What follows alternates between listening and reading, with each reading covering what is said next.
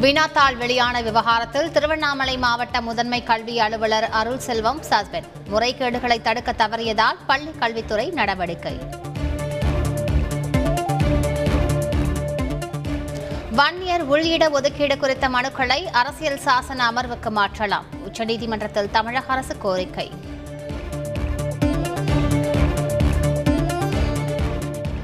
உசிலம்பட்டி அருகே சட்டவிரோதமாக வீட்டில் வெடி தயாரித்துக் கொண்டிருந்த போது விபத்து. ஒருவர் பலி. போலீசார் தீவிர விசாரணை.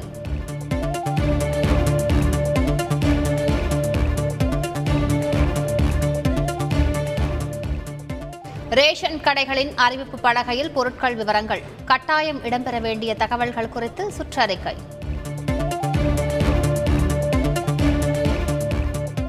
நகர்ப்புற உள்ளாட்சி தேர்தல் வாக்கு எண்ணும் மையங்கள் தயார் நிலை. சிசிடிவி கேமராக்கள் பொருத்தும் பணி நிறைவு.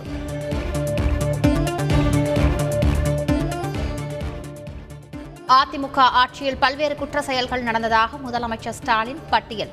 தமிழகத்தில் சட்டம் ஒழுங்கு மோசமாக உள்ளதாக விமர்சித்த எடப்பாடி பழனிசாமிக்கு பதிலடி.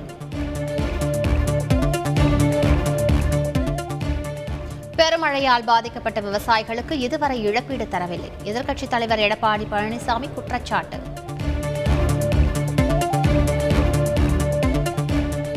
தமிழக சட்டப்பேரவையை முடக்கி பாருங்கள். திமுக எம்எல்ஏ உதயநிதி ஸ்டாலின் சவால்.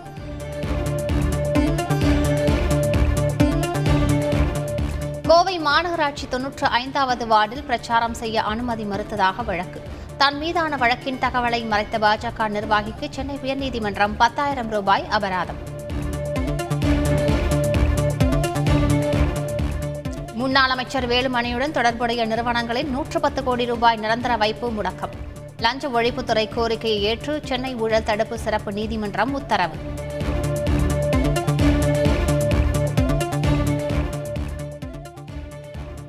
சனாதனத்தை விரட்டி கூட்டணியை வழிநடத்தி கொண்டிருக்கிறார் முதலமைச்சர் ஸ்டாலின். சதானத சக்திகளை ஆதரிப்பதன் மூலம் அதிமுக வரலாற்று பிழை செய்யும் என்றும் திருமாவளவன் விமர்சனம். கோவையில் திமுகவினர் தாக்கப்பட்ட விவகாரம். அதிமுகவினர் மீது ஏழு பிரிவுகளின் கீழ் வழக்கு பதிவு.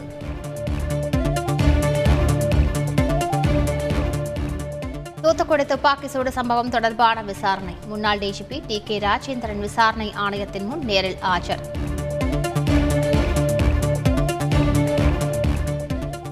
பப்ஜி மதன் மீதான குண்டர் சட்டத்தை ரத்து செய்ய கோரிய மனுவை முன்கூட்டியே விசாரிக்க கோரிய மனு தள்ளுபடி. நச்சுத்தன்மை கூடிய பேச்சு என்றும் நீதிமன்றம் கருத்து.